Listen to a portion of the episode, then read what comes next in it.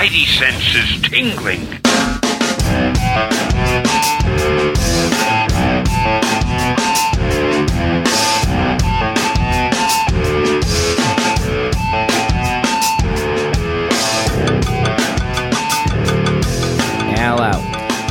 He's the host who got a fear agent tattoo, upper right arm. Do you love anything as much as he loves that?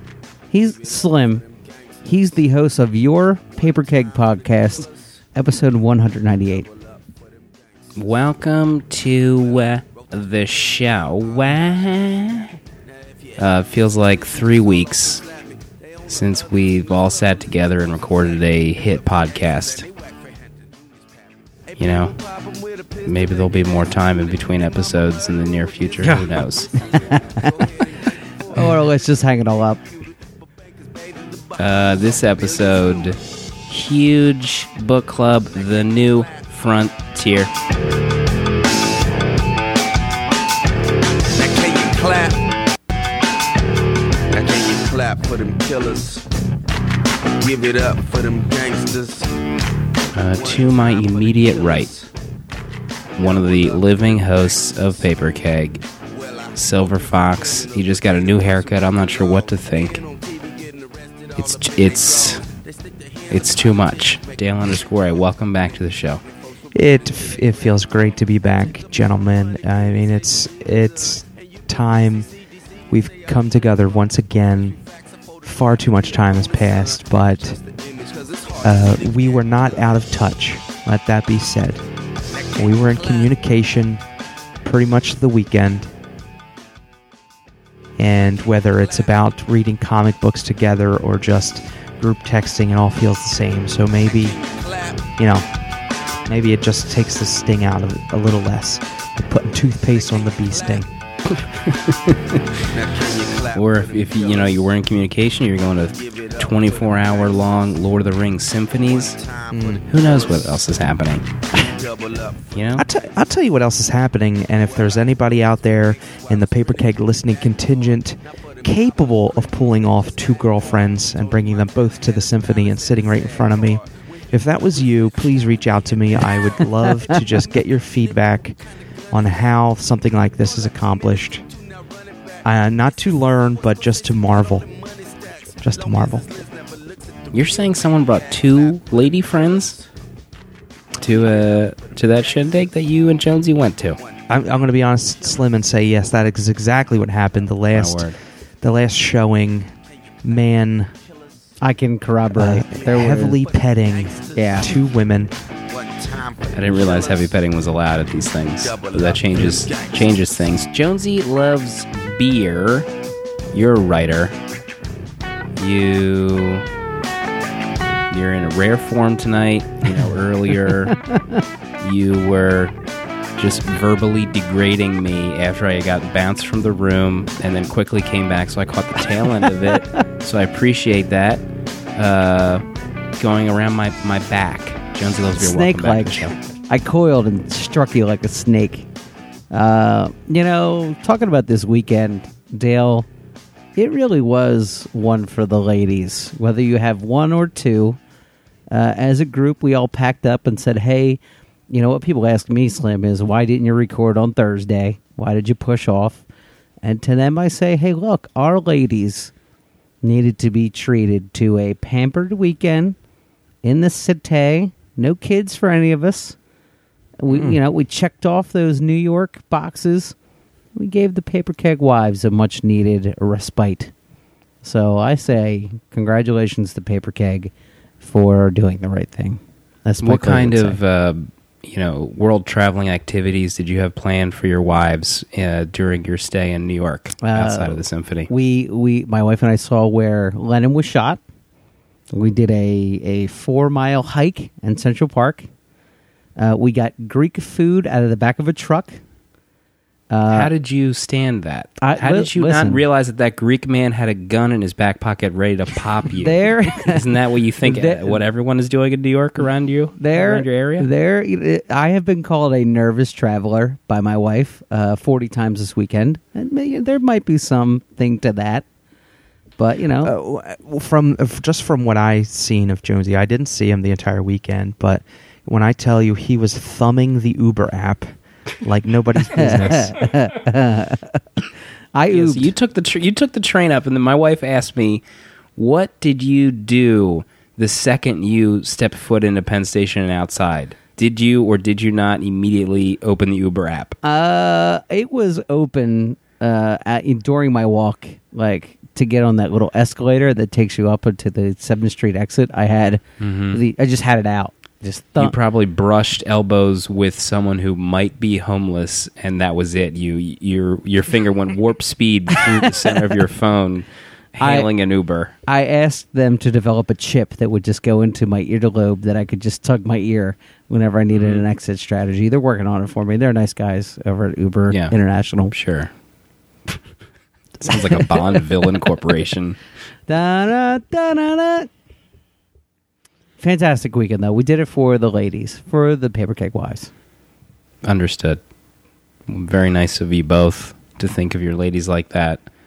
And I think we had the Jonesy. The numbers are in Oh no. for the voting. The voting public, Uh. you know, they've they they put it to a vote to see what our book club would be for episode 200. You set forth a proclamation that if anyone wanted to claim their Baltimore vote, you would put them in the running to buy them some kind of Baltimore gift set. I did. Signed by me, absolutely destroying the value of the books. and it came down to the wire. Saga one through four was neck and neck with Baltimore, and the winner by one single vote. Voting ended Sunday night. Baltimore Yes. Will be our episode 200 book club. There you have it. God, I the just entirety. hashtag flop sweat. Let's uh so then let me assign some numbers. the Jonesy, here. let it be known that the Jonesy hype machine came into the running while it was still close, and that is only good for a freeze frame finish by one vote to win at the end. All right, I'm going. That's absolutely we're, true. We're going to yeah. decide the winner right now. What do you Wow. think? Jonesy, Jonesy, the Uber Right. uh, people also Right now. built Jonesy a randomizer app, I guess. right No, I'm actually just assigning random numbers one through nine right now, and then live. Slim, you're the air. going to pick the number. All right. Uh, through one, One through nine. five, I have to One choose? through Oh, nine. one through nine. Only nine people told me they wanted their name in the hat. Wow. Please pick a number. Number lucky number nine. Wow. Aaron Jones. Aaron Wow. Jones, you have just won Baltimore at Baltimore. Holy smokes. Aaron Un- Jones. unbelievable that the winner of the Baltimore at Baltimore comp- uh, challenge last name was Jones. That it took, and Oh, may or yeah. may not be a shadow account set up by me. Right. No, he's Twitter the Twitter name is at not Jonesy loves beer. I think. Right. Aaron AJ1209 on the Twitter. You are the winner of Baltimore at Baltimore. Holy smokes! So when I go to Baltimore, just a measly five months from now, I will collect for you the entire run of Baltimore in single issues and place Boy. it in your welcoming arms. You might need to get it some kind of dolly set up for our Baltimore trip. I mean, I'm thinking a two backpack scenario. I'm thinking that's probably not good for your back. Uh, The well, entire run of let- Baltimore. Let, me be the judge of my back problems. yeah. so, uh, Jonesy- Smart move. yes. Jonesy, uh, your thoughts on influencing the decisions of one of the only episodes we've ever given to the listeners to uh, pick a book club for us when 199 episodes before we've we could have picked a book club. Your thoughts? So, are you asking me, is it worth uh, rigging the only honest competition we ever had here on Paper Keg? Yes, is the answer. oh, Absolutely, right. yes. It sounds like Jonesy's not going to lose any sleep, is what it comes down to. And the guy's a snake. Sounds like Aaron Jones. is in for a good time when he listens to this podcast and Yeah. finds out. Uh, quote. you know, why- He, he will be quote shocked. Let me put this out on the air where it's totally appropriate. Uh, since I am remanded from the uh, official account, if one of you would uh, politely let Aaron know that he has won this prize, I would be uh, much accommodated by you. Thank you. I mean, you have a Twitter account too, Jonesy. Just FYI. Yeah, but I have like a follower, and you guys have like five million followers. That's So- all. It's all like junk. All smoke and mirrors. It's all. It's all social smoke and mirrors. So You know, I actually won. got. Hmm. You, do you have that um that option in Twitter where you can click on the stats to see like how many people viewed a tweet or whatever? No, I would never want to know that because when it's only four people, I'll just cry my eyes out like a child. Jonesy, there's more to life than Twitter engagement. You're I right. just want to be honest with you. Absolutely there's right. more. And for Aaron Yeah. Jones, there's a lot more. As, as as Jonesy turns to a mirror and says, "Congratulations to Aaron Jones." Smeagol. So this episode is a special roundtable, or I'm sorry, a special book club episode where we only talk about the book club because it's just so thick and meaty. And you know, when we first revealed the page count to each other in group chat, I think Dale fell over in the toilet. I mean, he probably passed out for a good two hours after you realized that page count, Dale.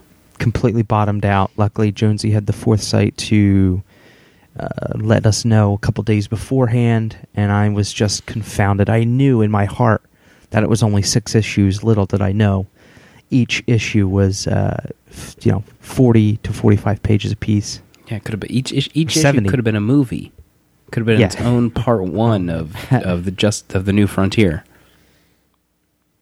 Yeah, so we were like, you know, let's maybe just consider doing this, uh, you know, into a turning into a book club episode.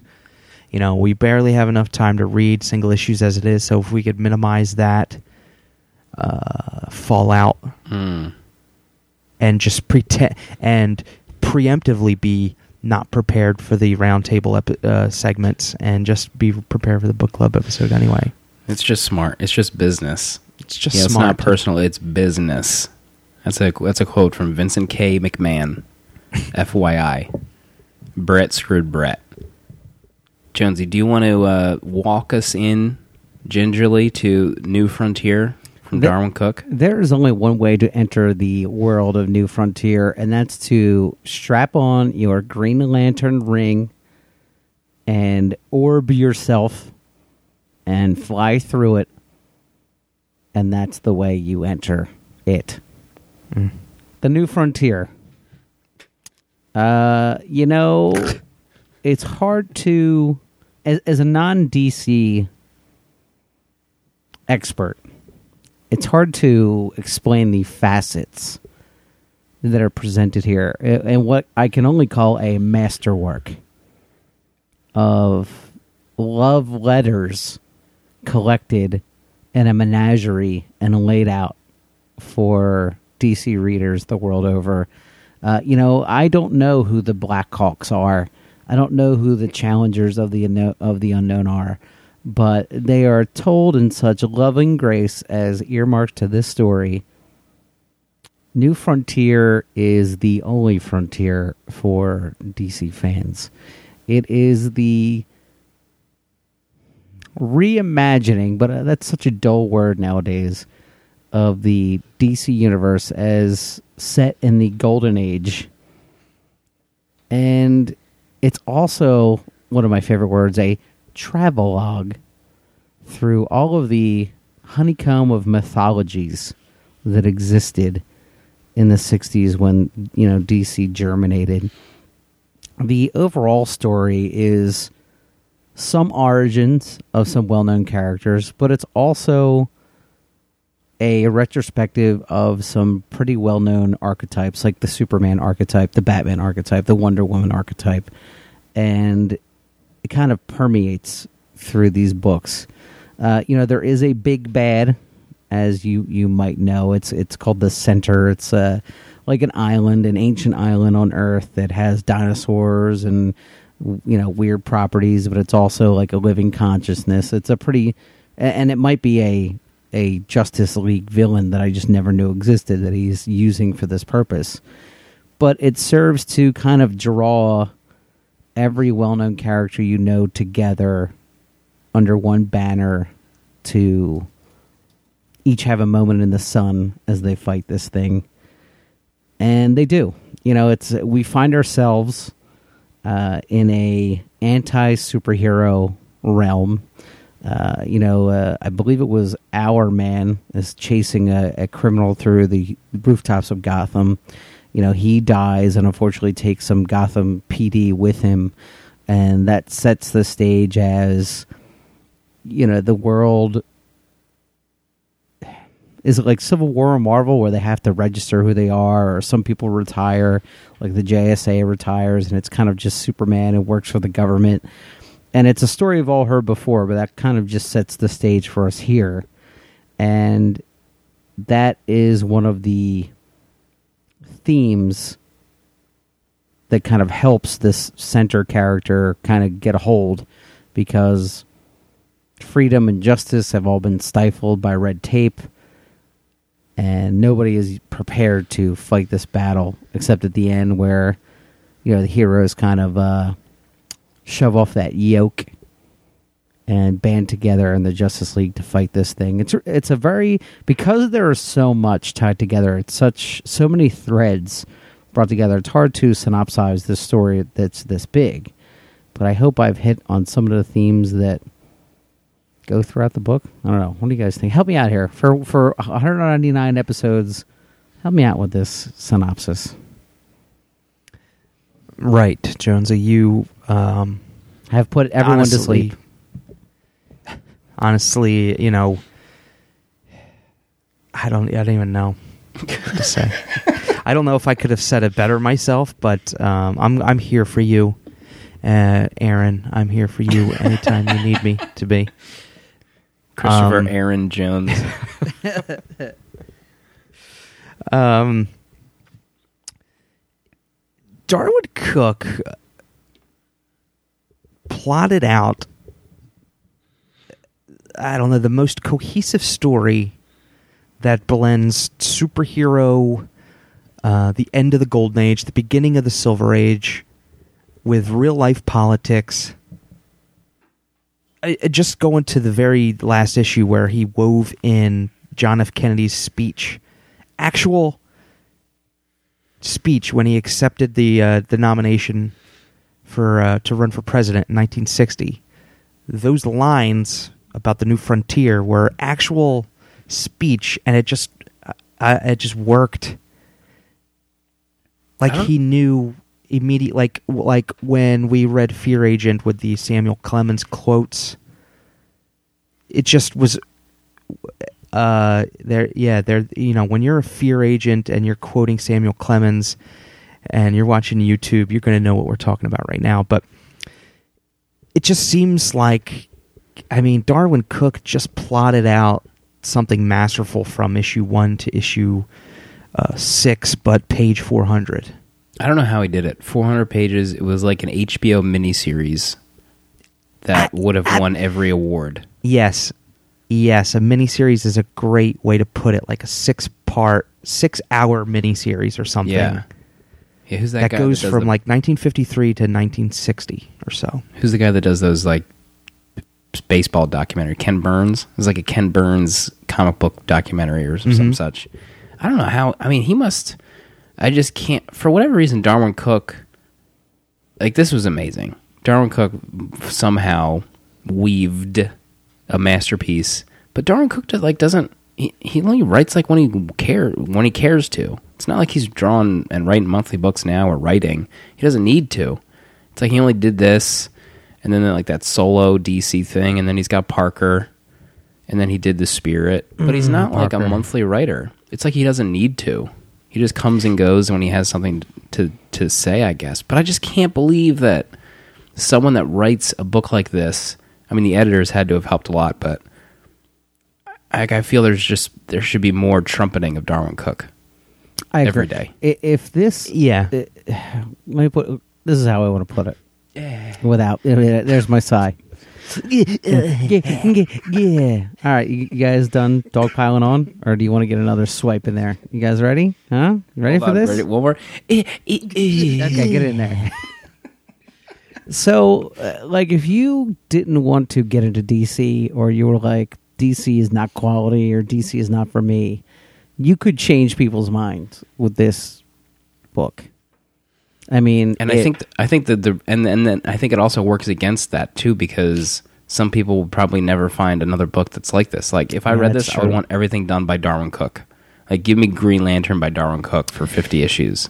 Yeah, because it felt so grounded in the Cold War. Like the setting just felt so plausible and so so something so tangible and relatable. Even to you know we weren't alive then, but the fact that he was able to weave in like superhero origin stories of the time. Like I was reading on the Wikipedia, the years match up in the story to when the Silver Age heroes started appearing in comics. So in 1953, in New Frontier, Martian Manhunter fo- first shows up, which is when he appeared in DC Comics continuity. 1959 was a later it was when, when Hal Jordan turned into Green Lantern. It's it's just little stuff like that that didn't have to be a part of the story, but was so completely cool to the overarching goal that he was trying to accomplish. It the I forget the original point, but It was good. I could yeah, feel it. yeah, it's I mean it felt so much more like a a political thriller or something like that as and not and less like a Green Lantern policing the galaxy Yeah. and monsters show up. Plus, he was. thing. Um, I, I had like first. Well, I forgot to mention the beginning of that. I could have sworn we've done New Frontier before, and maybe it was the old comics podcast. God rest its soul, or it was like the two times that I've seen the actual animated movie. Because even my wife was reading it, and she's like, "Wait a minute, do I have I read this before?" And the other day, I was playing it for James, the movie, and uh, now I forgot my point because I had interrupted my own story with a with an interlude. But the um, the story with the Martian Manhunter, like I don't understand how you plot something like that out over six issues and bring it to fruition. Just the fact that an old scientist was trying to contact Mars and this Martian came back accidentally. He didn't even know how he did it. So now this Martian's stranded there, and he's a shapeshifter, and he assimilates himself into our culture in that era, which was, I guess, maybe the late 40s or the mid 50s. Yeah, the and he mid-50s becomes mostly. that like tough as nails, um, green, like just good guy cop that gets results. right over because he sits he sits in an apartment and watches TV. Yeah, and he uses like weird, like you know, holy blazes, or he says like all these weird, like cliched lines that cops think are like, why does he talk like he's in the movies? And it was so weird seeing that, but it was it was great. Like he interacts with a young Batman. He's got the purple gloves and the big cowl, and eventually you see that the Martian Manhunter interact with Gordon too, which I forgot or I'd never finished. And then you also see over the course of the years, Batman alter his image because he tried to rescue this child early on in the book, and he scared the kid. So then you realize like that affected Batman. He wanted to scare criminals, but not children. So the next time you see Batman, he's like shortened the ears on his cowl, and he's got Robin as a sidekick. So he like made changes to his, his persona over the years. It was really just Yeah. dynamite stuff. I, I I think I like that the most. That I um, that like little nuance of Batman. I don't think we're, ever got anywhere else. We got in this book was why he, like you said, altered the costume and and kind of became the Silver Age Batman. Was that was probably an editorial choice at DC? Like we want to market this to kids, and the thing's too scary, so he made that part of New Frontier. I mean, that's just hats off to Darwyn Cooke for just being so in touch with Oh, I remember my I remember my original point. Sorry, It's okay. was that um like it's not really like a story about Green Lantern, like Hal Jordan is in the book a lot with um, the young daughter of the was it Ferris Carol Ferris. Carol Ferris, and he's Hal Jordan, and he fails like three or four times in the course of the book. He only becomes Green Lantern in like the last fifty pages, maybe of the of a four hundred page graphic novel. So it's a Hal Jordan book. Like it's not a Hal Jordan book. There's a ton of characters, but it's about when he's in it. It's Hal Jordan, not Green Lantern. And Flash plays a huge role in it, but things like that really made me appreciate it. Finally, reading the whole thing through. Yeah, absolutely. And the way he handles the like the golden age Superman, Wonder Woman, and Oh, Batman kind of handle their they kind of ha- like they see a uh, you know a dusk of the the government and the the American people. Like it's it's a new dawn for them because they're they're A new frontier, if you will. it's a new frontier, as JFK would have said, and the you know the the the Cold War is, kicking in, and like they're starting to see it, the and the uh the, the the beginning of the each issue pictures it you know places it perfectly, but they're starting to you know see that the government for the greatest country on earth is starting to become a part of the problem and starting to kind of like go against what the you know America was founded for and stuff which was a really cool um, storyline for these golden age heroes to kind of have to overcome and deal with in the midst of these uh, new superheroes uh, coming into their own and them dealing with the, the problems as well because they didn't they didn't know uh, you know what was what what it was like 10 years previous or something like that.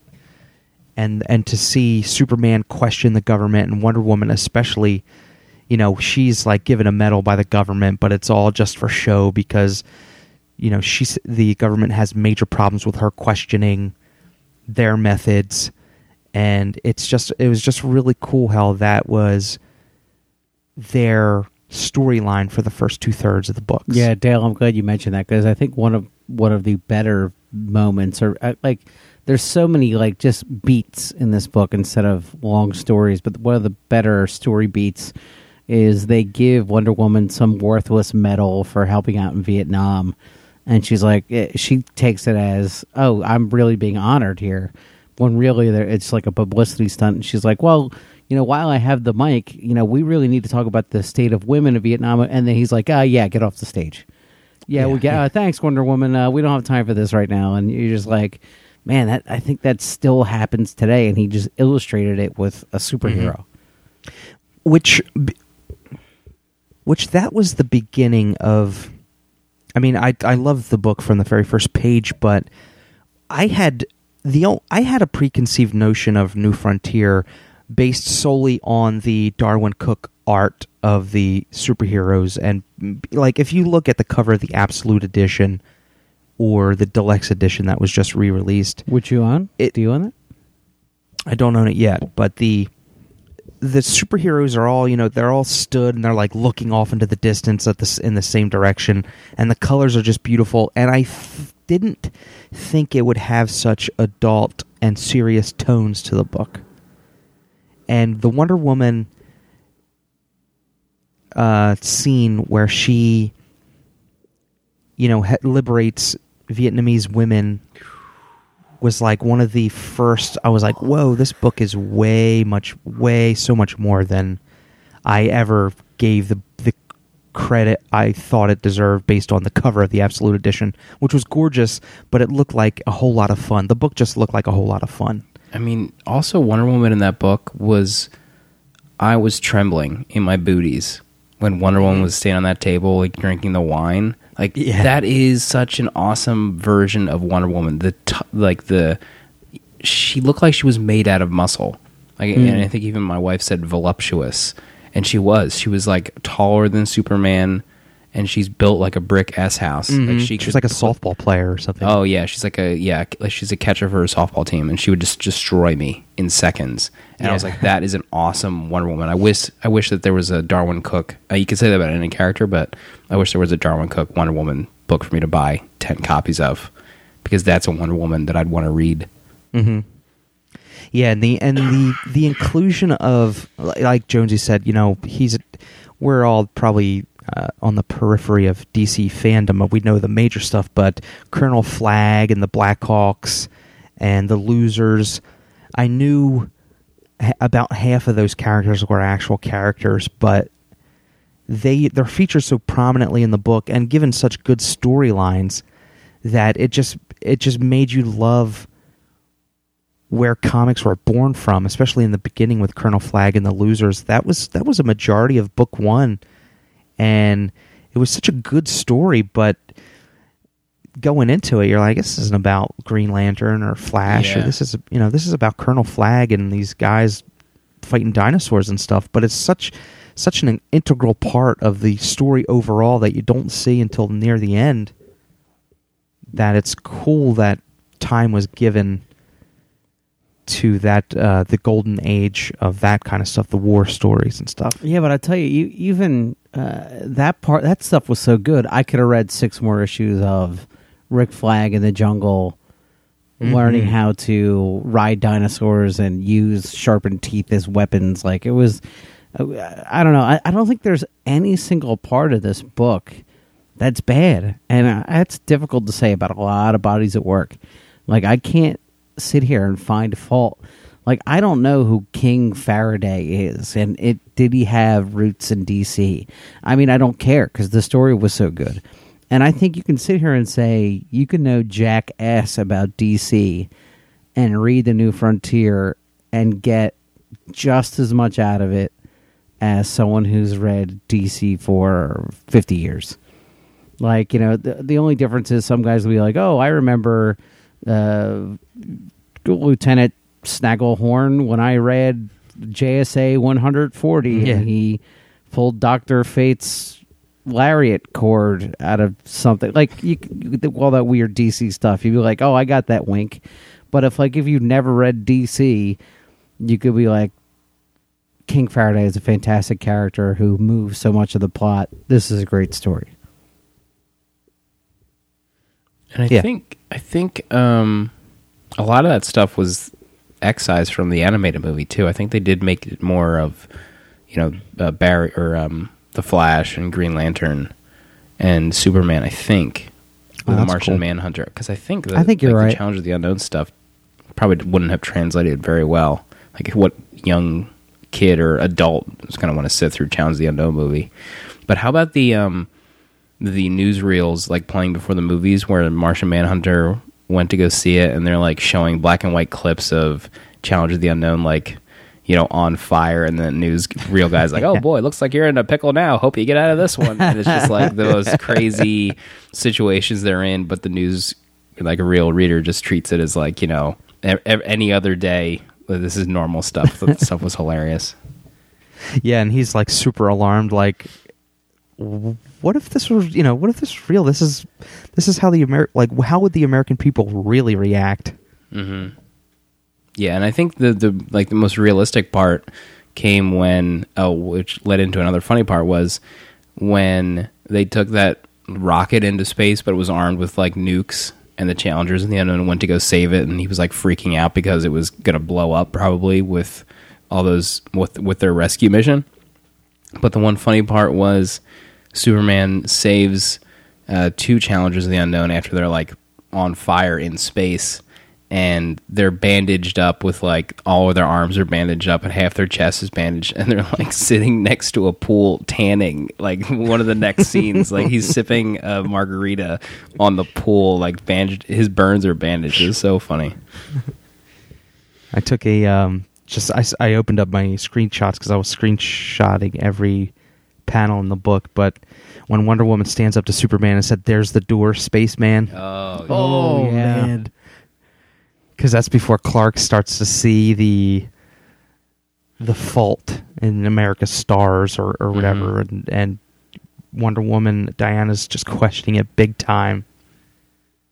So good.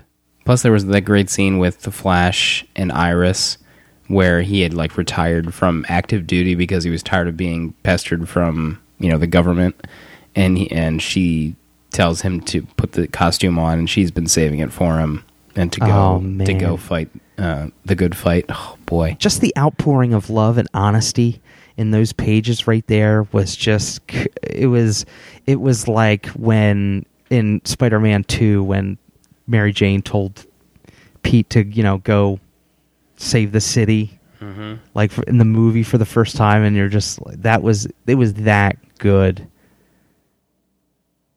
And the uh I'm going through some of my more my screenshots now, but the sequence where um, Wildcat was in the like we gave, always gave Mark rest in peace uh, stuff Oh, crap yeah. about Wildcat, Wildcat, but that was some of the best stuff in the book. The boxing match, just the Yeah, look was and the feel of the of Vegas at the time. It was perfect setting for this book. It, you know, Wildcat has a big box boxing match in Vegas, and the lounge that they're all hanging out in afterwards.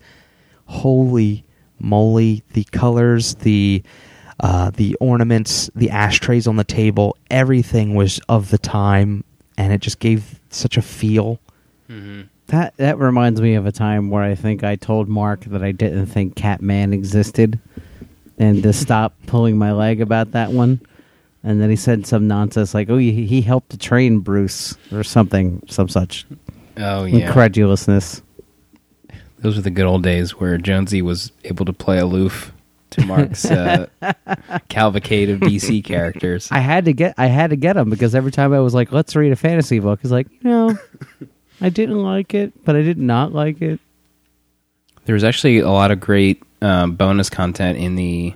I think I can't remember what, what edition it is, but there was a new rele- newly released digital edition that had you know a bunch of sketches in the back and uh, drawings Yeah, that was- of the action figures that they were going to make. That was a uh, that's the digital version of the deluxe hardcover that was just released. Mm. Let me tell you, uh, I was curious about that. the way to read this is in CMX HD. I mean, Jesus Moses. Yeah, I do.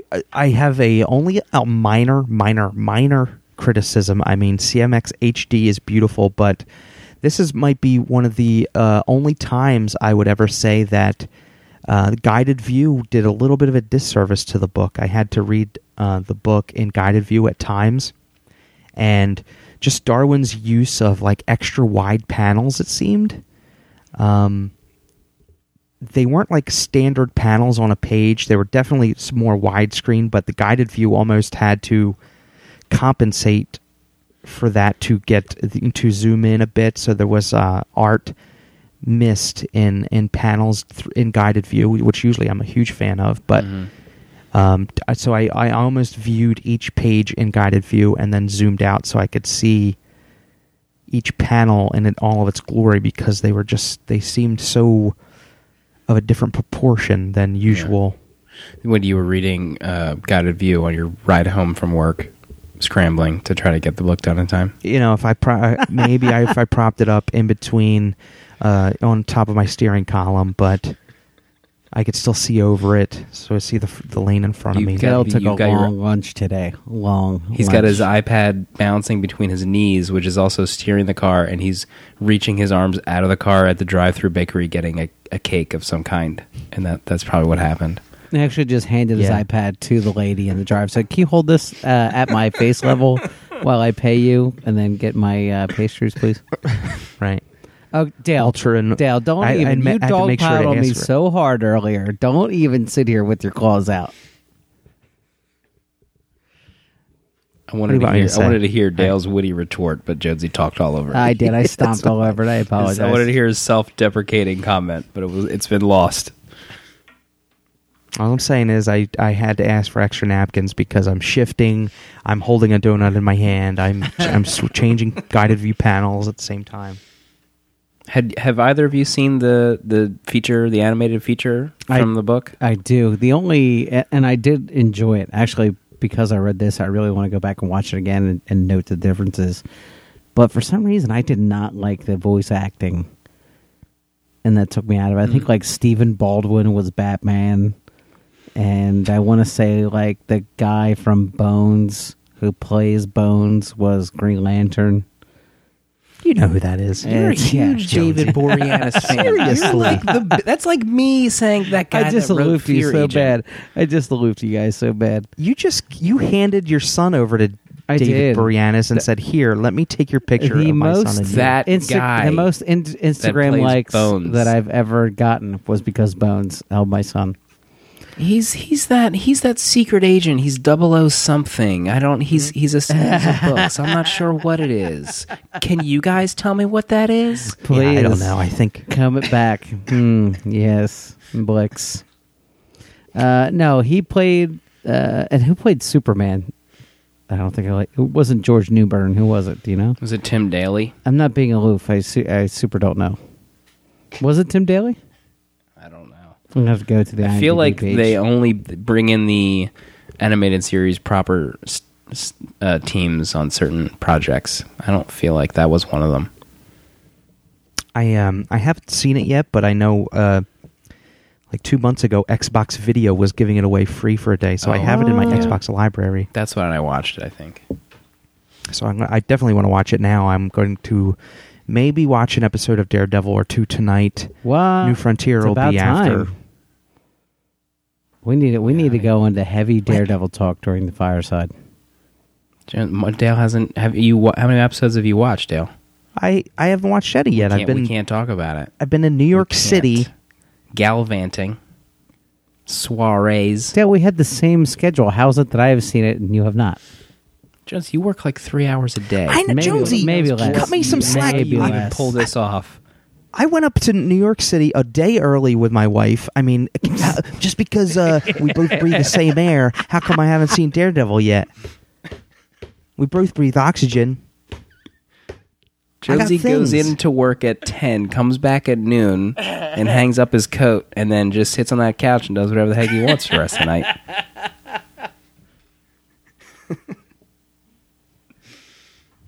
Staggering to me. I don't blame you, Dale. There you have it. New Frontier. What a book club.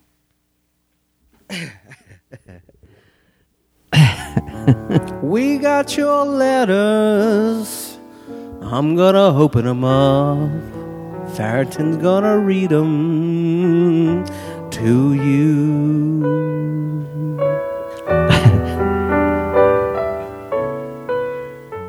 Letters at paperkeg.com. If you write us a letter, we might read it on the era. Uh, our first letter comes to us uh, kind of late from last show. We haven't recorded since April the 1st, uh, allegedly. Uh, dear friend of the show, Dragon Dragonfro writes, read all four volumes of Saga over the last couple weeks. D. Thanks for the recommendation, Bex Gordo. Another Gordo recommendation I read was Through the Woods, a must read for fans of creepy, dark stories. Sad I missed the last, uh, latest PK meetup. Uh, glad to hear a good time was had by all. Quick question for Slim How did the Scarecrows get to the ramp for Wyatt's entrance in WrestleMania? Did they just walk down all casual and just freeze? Weird. That's all I got until next time. At Dragon Terminator. P.S. I look forward to my next letter when I surmise that Dale has had plenty of time to watch Daredevil, but has put it off, and Jonesy wants to spoil it for him. Slim, your WrestleMania thoughts? That doesn't. sa- That sounds like Aaron Jones wrote that PS. Aaron Jones, double agent. WrestleMania. I'm not sure how the Scarecrow men got there. I assume it was all in broad daylight because WrestleMania was outdoors and it was probably really awkward. Sounds like some. Uh, sounds like a question for Vincent K. McMahon. Vincent Kennedy. It's just business. Next up comes from a friend of the show and a recent string of string of letter writer Paul Puck. Art's impact on story. Hello, gents. It seems that art styles are much more varied in modern comics. While diversity is great, I found some styles don't lend themselves to my understanding of the story. I recently read the first trade paperback of Pretty Deadly. I really enjoyed the interludes with the bunny and the butterfly, but found the story confusing and the art beautiful but not helpful in filling in the blanks the dialogue left. Currently, I'm reading the first trade paperback of Low and find the art interesting but distracting. The art style makes me constantly wonder if I'm missing something as the details seem blurred. Do you find art can take you out of a story? If the dialogue is dynamic, do you find yourself almost ignoring the art? Do you find guided view in digital comics helps you focus on the art since you are only seeing a panel at a time? Uh, signed to your friend, Paul Puck. Yeah, I, I see what you're saying, uh, Paul Puck. I I vaguely only remember the art in the first issue of Pretty Deadly, but I know what you're talking about. And but to think of some proper examples is um, kind of lost on me. I know sometimes I can struggle with a comic with Ben Templesmith art. Um, like Mm. Thirty Days a Night was really good, and Cal. Some of his, most of his Cal McDonald stuff is good, but there are certain stories of his that makes me feel like that at times. And um, I, I know I really liked Low, but I know that Slim was apprehensive at first with the uh, first issue of Low, so that you know that certainly uh, is probably more polarizing to to people than more of your standard fare. But uh, Jonesy, Slim, do you guys have any? I don't, I don't have any good examples uh, to quote, but I do know that uh, one of the things that really takes me out of books is when art changes midstream.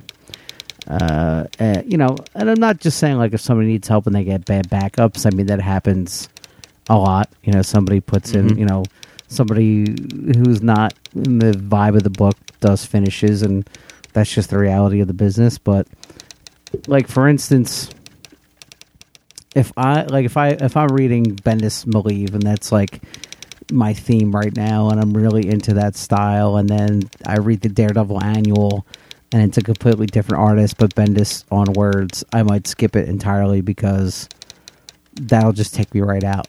Like I can't if there's an overarching theme of story and then an artist does a big change during the arc, that's forget it. I'm just going to drop it at that point.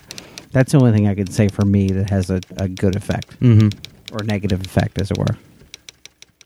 I think um, if if you would have asked me that question, you know, four years ago, I would have had definitely a, a clearer answer. But I think I've just, you know, the, as much as we ingest on a weekly basis, I think I like my horizons just have completely expanded, and I and I have a love for a lot more than I definitely did back in the day. But I love it. I love it all. You know, ballpark. I'm sure you can understand that. Slim, anything before I read the next letter? No, I don't think I have anything to add. Uh, our next letter, uh, titled "Thank You and Follow Up," uh, Paper Keg Superstars, inflating the egos just a little bit there. Uh, just wanted to let you know, uh, let you guys know that mentioning my wife's name on the air during episode 194 worked like a charm. Total book jug night, if you know what I mean. If by that you mean listening to uh, war stories about the Vietnam War and then become totally engrossed in it, and that's all you can think about in all your waking hours, then absolutely, I, I know exactly what you're talking about. uh, I had the chance to meet Jonesy and Dale at the comic book shop in Delaware, official show sponsor, a few weeks ago during the Steranko signing. It was really nice meeting you both, especially you, Jonesy. No troll, honestly, genuine sentiment here. Slim, you were allegedly en route, but didn't get a chance to meet you. Hopefully, one day this dream will be realized. Uh, to finish this letter, here are some Dale inspired lightning reviews. Uh, GCPD Volumes 1 and 2, Total AFM, Anti Flaccid Material. Rage of Ultron took the express train to Boner Town. And Nameless by Grant Morrison. This was like a long weekend at Lake Placid, horribly incoherent. uh, and that's. And that's from Joe at Joe Kerr's Asylum, J O E K E R uh, S A S Y L U M on the Twitter. What was the first book he said? JCPD? GC, GCPD. Gotham Central? Gotham. Uh, I think Or is there a new book out? GCPD is a different title than Gotham Central. you can't, yeah, because you can't come on the show and say that that uh, major nether E- regions not work. easy, Holmes. It's just not a, not Easy. a thing. We're okay. Yeah, that's not. He's not being. Uh, com- I don't think it's the same thing. Okay. Um, and uh, next up, and last letter of the evening. No, we, we have one more after. That does say not intended for airing. Oh, does it? Jonesy, Jonesy Oh. ignores those kinds of I uh, tip, I statements. typically ignore that. For off air only, Jon- Jon- Jonesy's ears perk up. yeah, he's Those. reading. Anchorman. Just wanted to say hey and mention how great the show always is. Thanks again, your follower on the Twitter, Aaron Jones. Yes. Can we can we check the headers out on that email real quick? I, um, We'll I think we get some. oh, We how, get, how uh, did that come from the official letters uh, mailbox? Uh, Aaron, uh, Gonna send that over I think to, you uh, pulled that move Cyber. before, Jonesy. I think you've done that before. You've emailed the show from letters at Listen. and, and posed it as a as a listener. Look, I'm not. I can't. I can't hear you. Uh, Aaron Jones, uh, you have won the Baltimore at Baltimore. Uh, congratulations! It will be a pleasure getting that run for you as a gift for our 200th episode extravaganza. Dale, do you have uh, any preview for any of the big things you're cooking up for that episode? Any teasers? What teasers? I mean, we got a 200th episode. It's going to be a big show. Uh, book club. There's going to be a book club involved. Baltimore. Uh, but remember the 100th episode where you got all those comic book creators to say congrats on 100. Do you what, what do you have cooked up like that? Is what I mean. I mean, I, if I did, uh, if I did, probably out of spite, I probably, I probably won't even do it for episode 200. My wife had a theory about if you were working on something. She had a she had a theory about what it was, but I don't know if I'm not trying to put the ball in Dale's court that we have to now. He has to do something. No, I am only Jonesy has kidding. I Jonesy am- has trolled you into a corner that he'll be like, "Oh, Dale didn't do anything for episode 200. What a piece of s." Wait a minute, wait a minute. The one time I get away with a good troll and you have to Oh, flip it and reverse This it guy, on me. Come on, Good troll. My wife did. My wife was wondering if there was some kind of connection between Patrick Hernandez coming out of the woodworks uh, and episode 200 coming up. I Oh, wasn't sure my if there was God. some kind of new sounder being formulated to the tune of Patrick Hernandez. Who knows? Oh, oh, Jesus! No pressure. Man, my mind went to him somehow getting Patrick on a laptop with a Hangouts app, and him just periodically popping into the broadcast of episode 200. I'm sure that's probably doable for about 50, 50 bucks, 50 to uh, Or less. $1,500. He um. Can you just he, mail me wine through the International Post, Dale? He is only agreeing to do it is if if he gets a full paperback run of Baltimore. so Jonesy, I'm going to leave that. in Baltimore court. for Hernandez. also, Jonesy's Patrick Hernandez sounds like a uh, Ricardo Montalban with a stroke for some reason. Right, yeah. Uh, we just got a tweet before the uh, letter segment is officially over. A, uh second email from King of the Letter Writers uh, in all caps Daredevil, Daredevil, Daredevil, Daredevil. Hashtag microwave, hashtag road flare, hashtag 22 times. And that is from uh, King of the Letter Writers at Foggy Dragon, which which probably has uh, some sort of inside stuff that you know that big J off uh, Dale doesn't know anything about yet because he didn't get to watch it at 3 a.m. Pacific Jonesy, time. what do you think morning. of Foggy Nelson? Go. I, I, you know, I don't feel comfortable spoiling it for Dale. I mean, uh, Whether Dale- or not you th- like him as an actor. I mean, uh, if it, look, look, because Dale's going to find a way to twist troll it around and make me feel like a big bird for talking about. oh man! about Wow. think about Daredevil right now. smokes! let's take it. Wow. Let's take it back. Let's everybody just take a breather. Unreal. You know, this is a G-rated show, Uh, please. I'm sorry. I apologize. S bird. Holy cow! Can we can we take that out and post? Just want to leave it in there to teach you a lesson now. Come on, I've learned so many lessons. I don't need another one. S, doesn't- it S, doesn't F, seem like you effing, have. effing, F, F, S, S, F. what a show! Next week, The road to 200 rolls on. Dale, what is what is the book club for next week, please? Uh, well, we have on a list a, uh very special book club that is uh, Mike Mignola's Hellboy Volume Four What? is on the is on the list, Hmm. but We'll see how it goes. yeah, that's what I'm thinking. Stay tuned, guys, for the Stay- show official stay show tuned. announcement. Road to 200 continues next week. Goodbye.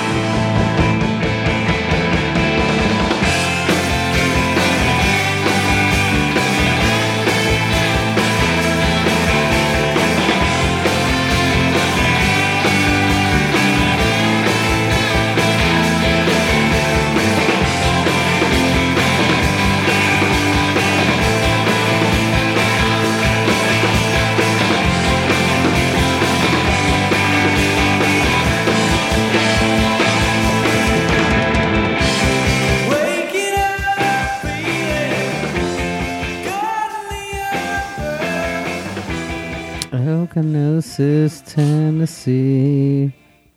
Uh, five episodes in, and I think Foggy needs to stop trying so hard.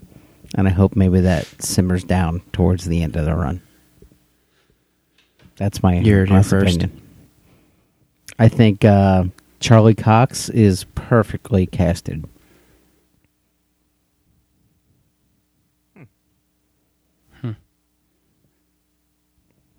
But it is it is Good to strange. hear. His Irish accent like keeps wanting to come out, and I feel yeah, like it's fighting really hard. It's like uh, Rick at the beginning of Walking Dead. yeah, wh- when his British accent wanted to come out, I feel like he makes up for it and just trying to sound like manly every time he talks.